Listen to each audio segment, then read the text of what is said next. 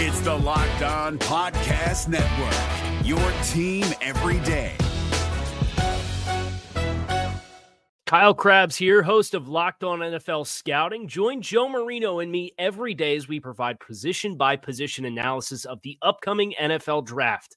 Check out the Locked On NFL Scouting podcast with the Draft Dudes on YouTube or wherever you listen to your favorite podcasts.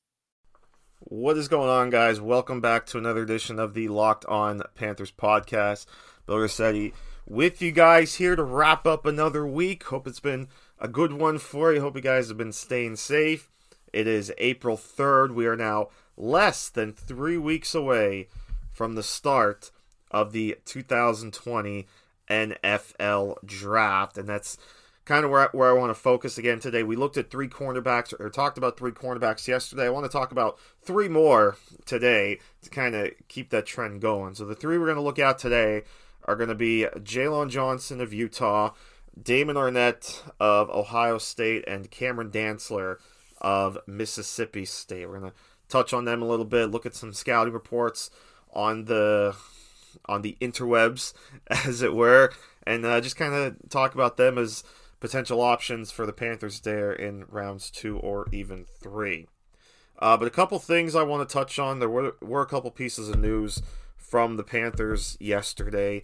We'll start with the likelihood now that the Panthers are getting a new practice facility in a couple of years, as the Panthers close the deal now on 240 acres of land in Rock Hill, South Carolina. That's according to John Marks of the Rock Hill Herald. They completed the purchase of more than 240 acres just across the border in South Carolina in Rock Hill, where they will build their new training facility.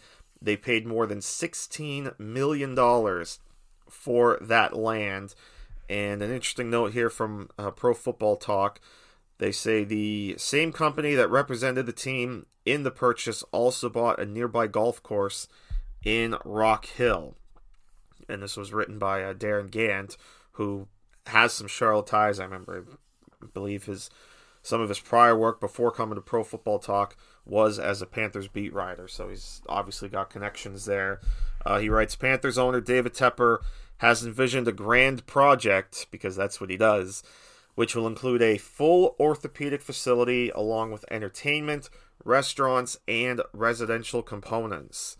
The city of Rock Hill plans to annex the site into the city, and they have been negotiating tax incentives and development agreements for the project, which the team hopes to open in 2022.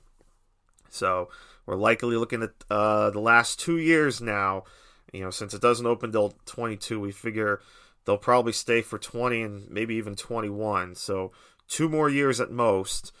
That's, of course, if they're able to practice at all this year at Wofford College in Spartanburg. But after that, it's pretty much set now that their new training facility will be in Rock Hill now that they have the land purchased. Now, obviously, who knows when they'll be able to start building the facility because of all this going on with the COVID-19 outbreak. That actually kind of leads us into the other little bit of news from yesterday, as Christian McCaffrey becomes the latest sports figure to start raising funds and create his own foundation to help some of those frontline workers with the COVID-19 outbreak. So really cool to see that. Christian McCaffrey launching the 22andU Foundation in partnership with Lowe's and Bose, or Bose, however it's pronounced. 22andU will be Christian's campaign to help raise funds for the North Carolina Healthcare Foundation and the South Carolina Hospital Association Foundation. So it's just his way of bringing awareness. It's a it's a fundraising effort by Christian McCaffrey to support frontline medical workers, including physicians, nurses, and other hospital staff battling the COVID-19 pandemic in hospitals throughout the Carolinas. And Christian wrote, today I'm launching a new initiative called 22andU to support our frontline healthcare heroes in the Carolinas. Join me and give what you can at ChristianMcCaffrey22.org. ChristianMcCaffrey22.org. He also writes, I am personally matching the commitment of these great companies and encourage people to donate whatever you can, $22, $220, or $2,200. So any increment there he's looking for. And again, you can visit ChristianMcCaffrey22.org. You'll get more information on 22 and you. So really cool to see Christian start giving back in that sense as well, helping out the folks there in the Carolinas. Again, you guys, if you're in the Carolinas or, you know, wherever you may be listening to or listening from, again, I hope you guys are staying safe. So let's talk football a little bit, as much as we can. Like I said, I wanted to start talking about some of these, some more of these cornerbacks here. So we'll start with Damon Arnette here, the corner out of Ohio State, about 6 feet, 195 pounds.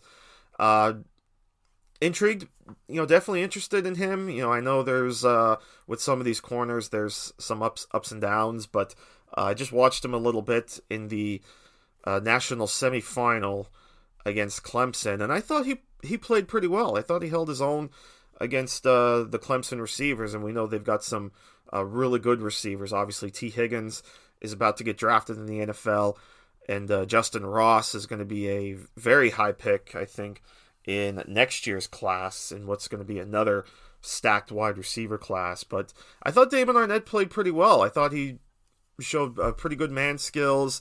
He moved around the field pretty well. Didn't really get beat a lot. So I was pretty intrigued by him. Looking at a couple of scouting reports here on the Draft Network, so I'll just read some notes here from Ben Solak. Says he's a highly physical corner who loves to crowd the kitchen and cancel throwing windows before they develop. And, you know, I saw a little bit about that too. You know, he definitely wasn't afraid to jam the receiver at the line of scrimmage. He did a really nice job of getting receivers off their route, I think. And at least in that game against Clemson, I thought he showed some really good ball skills. So I definitely agree there. Zone coverage, said not super polished here, but has flashy reps that illustrate promise. Clearly understands route concepts and doesn't play himself out of position when his side suddenly vacates players. Can rock and roll with success and has great transitional quickness to get connected, but his spacing tends to be too distant early in reps. Doesn't sail technique well. You know, I can understand that. We're talking here about you know, his own technique again, and the way he's like, the way he can flip his hips, things like that. He definitely, like I said, he definitely looked a little better in man coverage, I think, than he did in zone coverage. But, you know, it's not like he was terrible in zone coverage. And then talked about his, or first he says, has the goods, folks, an exclamation mark when talking about press technique. Again, that's about, you know, the jamming at the line of scrimmage, being able to, and then being able to stick with his receivers, which I thought he did really well. Ball skills, saw a lot of those against Clemson.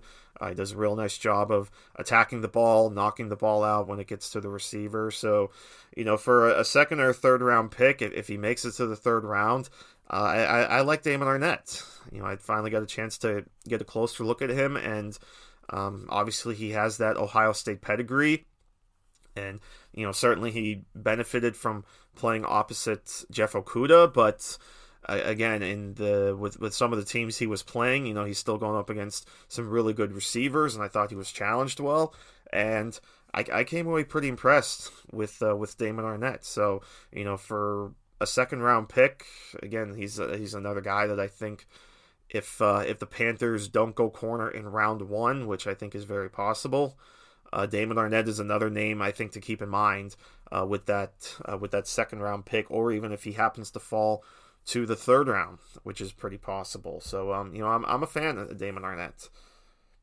Is your team eliminated from the playoffs and in need of reinforcements? Maybe it's time for a rebuild, or maybe they're just a player or two away from taking home the Lombardi Trophy. Either way, join Keith Sanchez and Damian Parson for Mock Draft Monday on the Locked On NFL Draft Podcast. They'll tell you which college football stars your team will be taking in the 2024 NFL Draft. Check out Mock Draft Monday on the Locked On NFL Draft Podcast, part of the Locked On Podcast Network, your team every day. We'll move over to Jaylon Johnson now, about 6 feet, 190 pounds, out of Utah. I got a chance this morning to watch his game against Oregon in the Pac-12 championship game. And we'll start by looking at one of the scouting reports here on the Draft Network as well. We'll read what Jonah Tolles wrote about him. So he started with vertical matching, says, has the athleticism to match up with anybody, possesses excellent speed to stay on top of receivers, route downfield, needs to improve his technique in avoiding getting stacked. Then wrote about mirror and close, reactionary quickness is elite, footwork is well coordinated with his eye, seamlessly stays on hip pocket of receiver, in and out of breaks, hip fluidity is easily recognizable. And again, I like Damon Arnette. I thought Jaylon Johnson, at least in that game against Oregon, did a really nice job of kind of sticking with the receivers. He really didn't get lost all that much. I thought he held his own very well. And there's been a lot of love. We talked about Jaylon Johnson in the past. There's been some mock drafts that we've talked about that have had Jaylon Johnson as a pick for the Panthers, and I can definitely understand it. Utah, really any of the, if you watch the Utah defense, that they have a bunch of defensive backs that look pretty good and all have a good chance of being drafted. Obviously, Jaylon Johnson looks like he's going to be the first of those, but you've got Terrell Burgess, that can kind of play anywhere. He's played all over the place. I think he'd be a good nickel guy. And Julian Blackmon, we know, is a very athletic safety.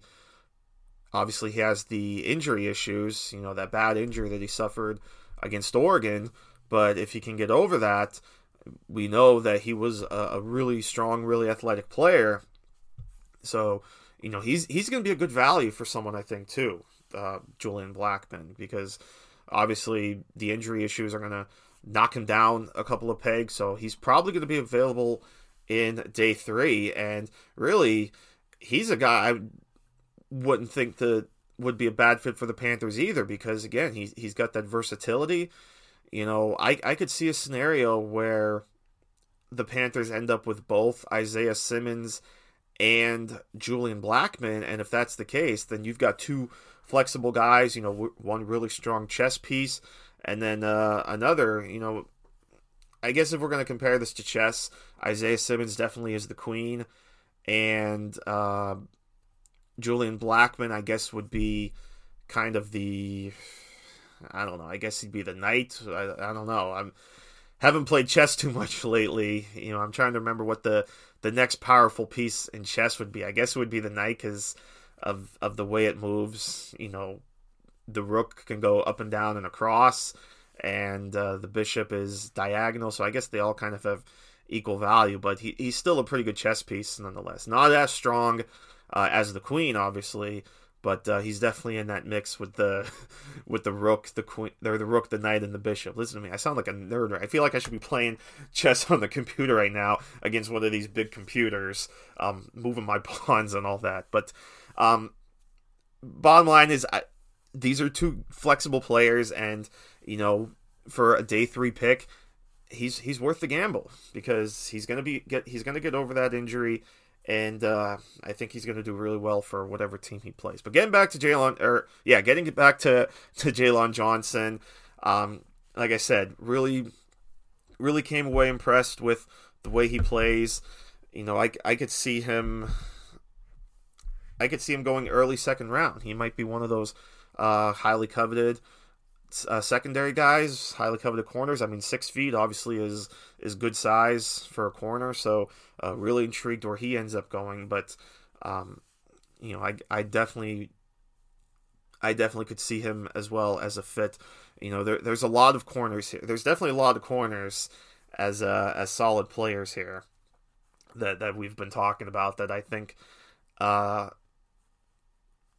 it makes it a little more comfortable that if you don't get Jeff Okudah, you could settle for some solid players in the second round. Obviously, Jeff Okudah would be the prize here, and if he somehow falls to 7, I think the Panthers have to snatch him up. But there's some guys here in day 2 that I think would work out just fine if that's the case. And then third guy we'll talk about to kind of wrap things up a little bit here is Cameron Dantzler out of Mississippi State, about 6'2", 185 pounds.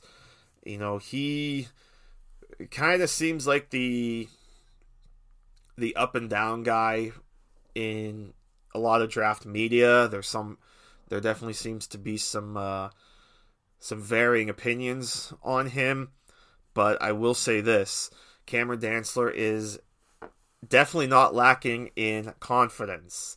Because we touched on this before. I think I've said on the podcast before too, but at the Combine, when all the players were meeting with the media, I remember he was at the podium right next to Christian Fulton, the corner out of LSU, and with all the confidence in the world, because he was asked about how he compares himself in the among the corners, especially in the SEC, and he came right out and he said that he feels he is the best cornerback in the SEC. And again, this was with Christian Fulton standing right next to him. And then obviously you've got other really good options out of the SEC. You've got CJ Henderson out of Florida, Noah Igbinoghene, who we talked about yesterday, out of Auburn, Trayvon Diggs out of Alabama, who we also talked about.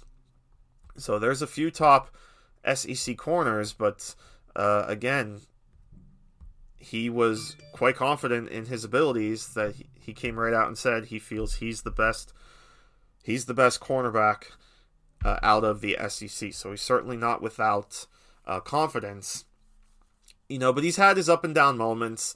He, I watched him a little bit against Ole Miss this morning, and there were definitely some times where he struggled. He's definitely athletic. There's no doubt. He definitely has the size. And again, 6'2", great size for a corner. But he's not perfect by any means. Looking at his scouting report, we'll look at Joe Marino's pros and cons here. Says he's a long rangy corner that does well to stay leveraged over routes, aggressively crowds receivers at the release, and he does well to stay balanced and patient. Sticky carrying routes down the field and remains in phase. But some of his cons that Joe has: high hips lead to leggy transitions, so he has to be sharp with anticipating breaks, particularly in off man. He competes, but he isn't consistent playing off contact in pursuit, and he gets pinned by stock blocks. Thin and wiry frame that presents some challenges when facing more physical receivers. And how he competes for position, at the catch point. So Joe believes his best trait is route anticipation, worst trait, narrow build.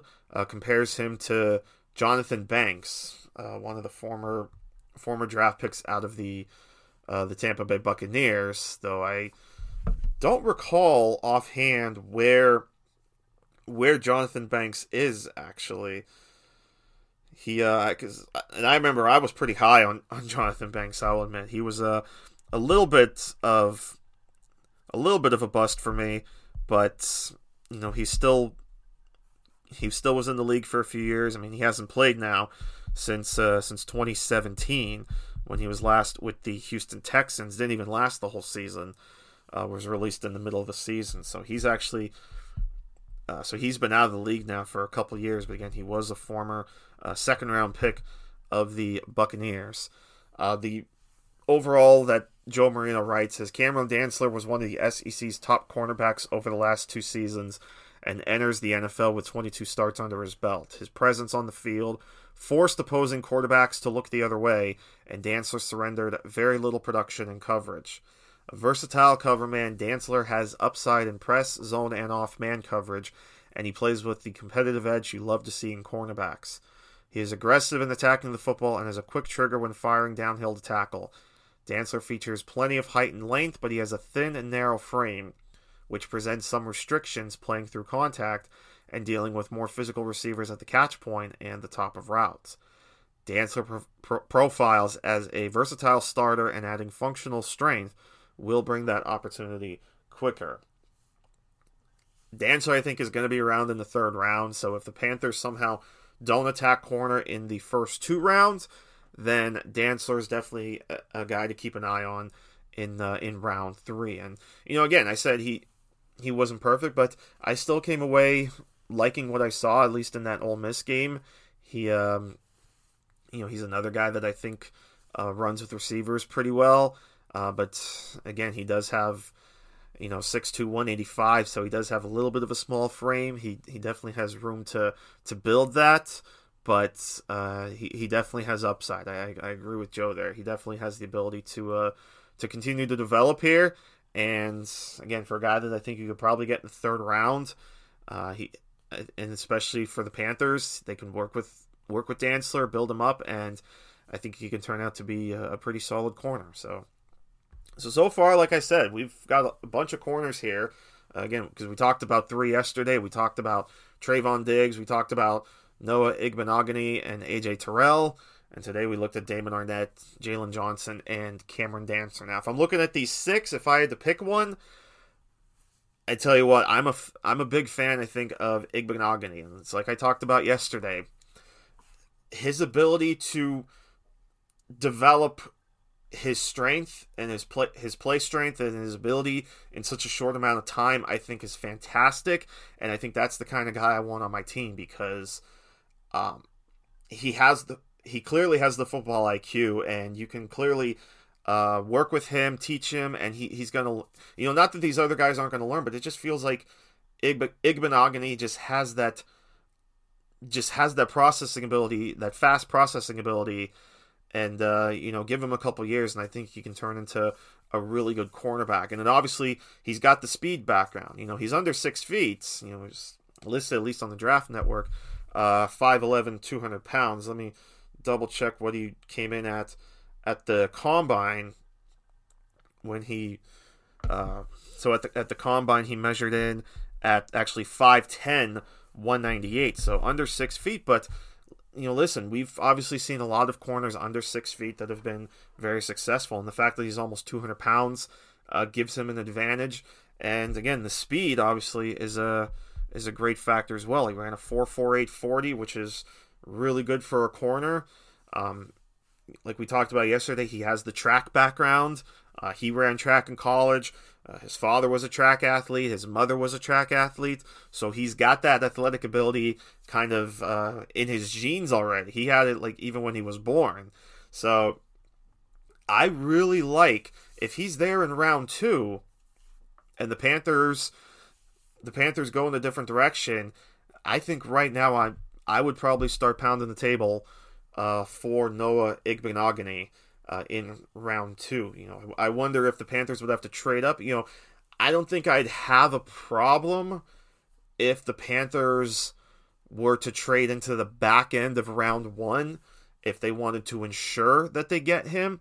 You know, they at least do have an extra pick. You know, it's not like they're only stuck now with just their 7 draft picks. Again, they do have now the extra eighth round pick. The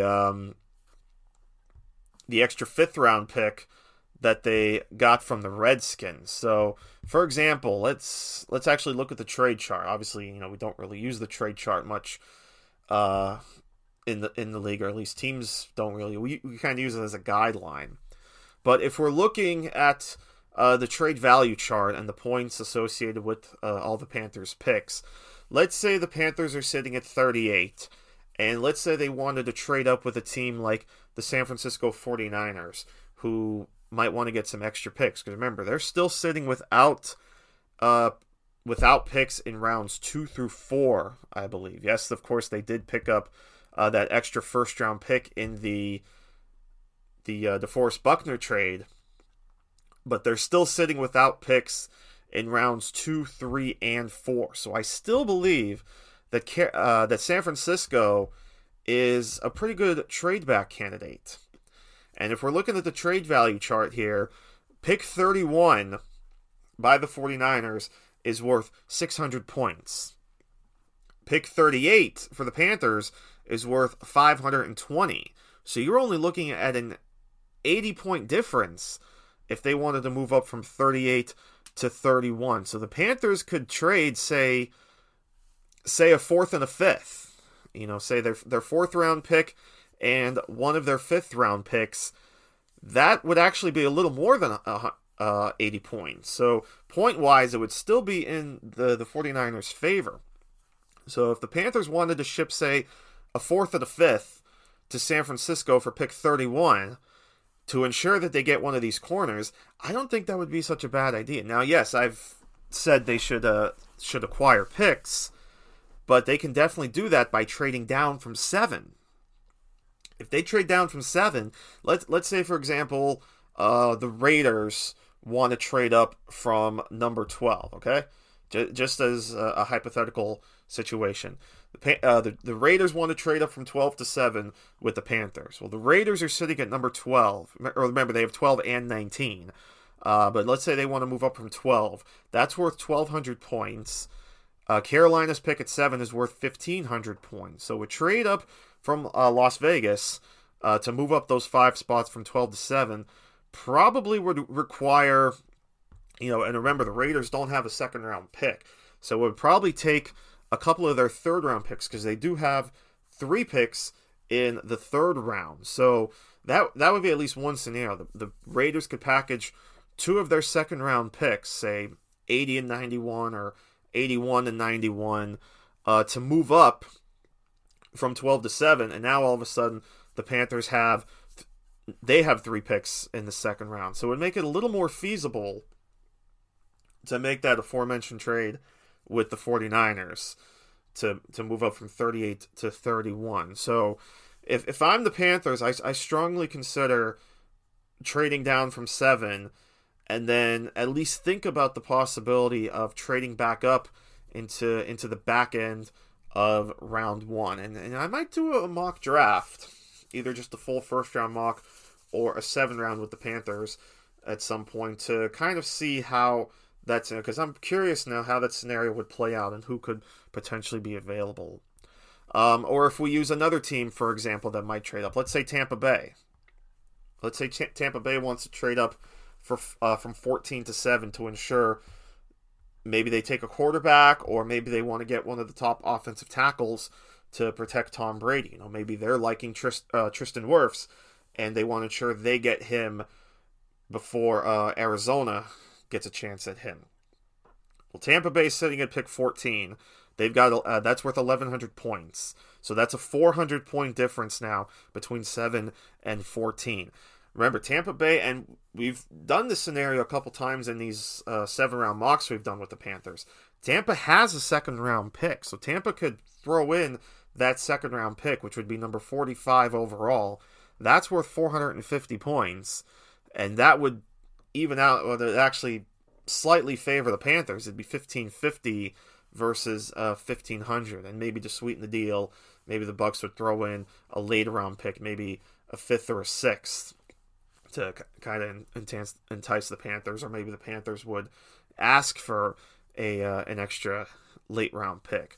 But at the very least with Tampa, they would have a second round pick to offer. So, you know, maybe you get those 2 offers from those 2 teams, maybe a second round pick and say a 5th or a 6th from Tampa Bay versus say 2 third-round picks from Las Vegas to trade down from number 7. But at this point, I still believe that the Panthers' best move is to look to trade out of number 7 because they need to acquire some picks. And again, even if they do decide then to trade back in at 31, at least they still have those extra picks to work with. Again, these are just a couple hypothetical scenarios that the Panthers could be looking at if they want to acquire some picks and just, you know, get these be able to get some of these top players that they might want to get. So just a couple things to keep in mind here. You know, the trade value chart is, of course, available online. You could easily find it. You can see the different point values with all the picks. So it can kind of help you make trade decisions if you wanted to do a mock draft with the trades. Is your team eliminated from the playoffs and in need of reinforcements? Maybe it's time for a rebuild, or maybe they're just a player or two away from taking home the Lombardi Trophy. Either way, join Keith Sanchez and Damian Parson for Mock Draft Monday on the Locked On NFL Draft Podcast. They'll tell you which college football stars your team will be taking in the 2024 NFL Draft. Check out Mock Draft Monday on the Locked On NFL Draft Podcast, part of the Locked On Podcast Network, your team every day. So with that in mind, I think we're going to wrap it up here for the week. As always, thank you guys so much for spending some time with me. Really do appreciate it as always. Again, stay safe this weekend. We will get through this together, I promise, and it'll all be back to normal, hopefully at some point sooner rather than later. But again, thanks for spending your week with me. Have a great weekend, you guys, and we'll be back on Monday to do it all again right here on the Locked On Panthers podcast. So until then, Bill Garcetti signing off. See you Monday. Take care, everybody. I am out. Peace out. Is your team eliminated from the playoffs and in need of reinforcements? Maybe it's time for a rebuild, or maybe they're just a player or two away from taking home the Lombardi Trophy. Either way, join Keith Sanchez and Damian Parson for Mock Draft Monday on the Locked On NFL Draft Podcast. They'll tell you which college football stars your team will be taking in the 2024 NFL Draft. Check out Mock Draft Monday on the Locked On NFL Draft Podcast, part of the Locked On Podcast Network, your team every day. Hey, Prime members, you can listen to this Locked On podcast ad-free on Amazon Music. Download the Amazon Music app today.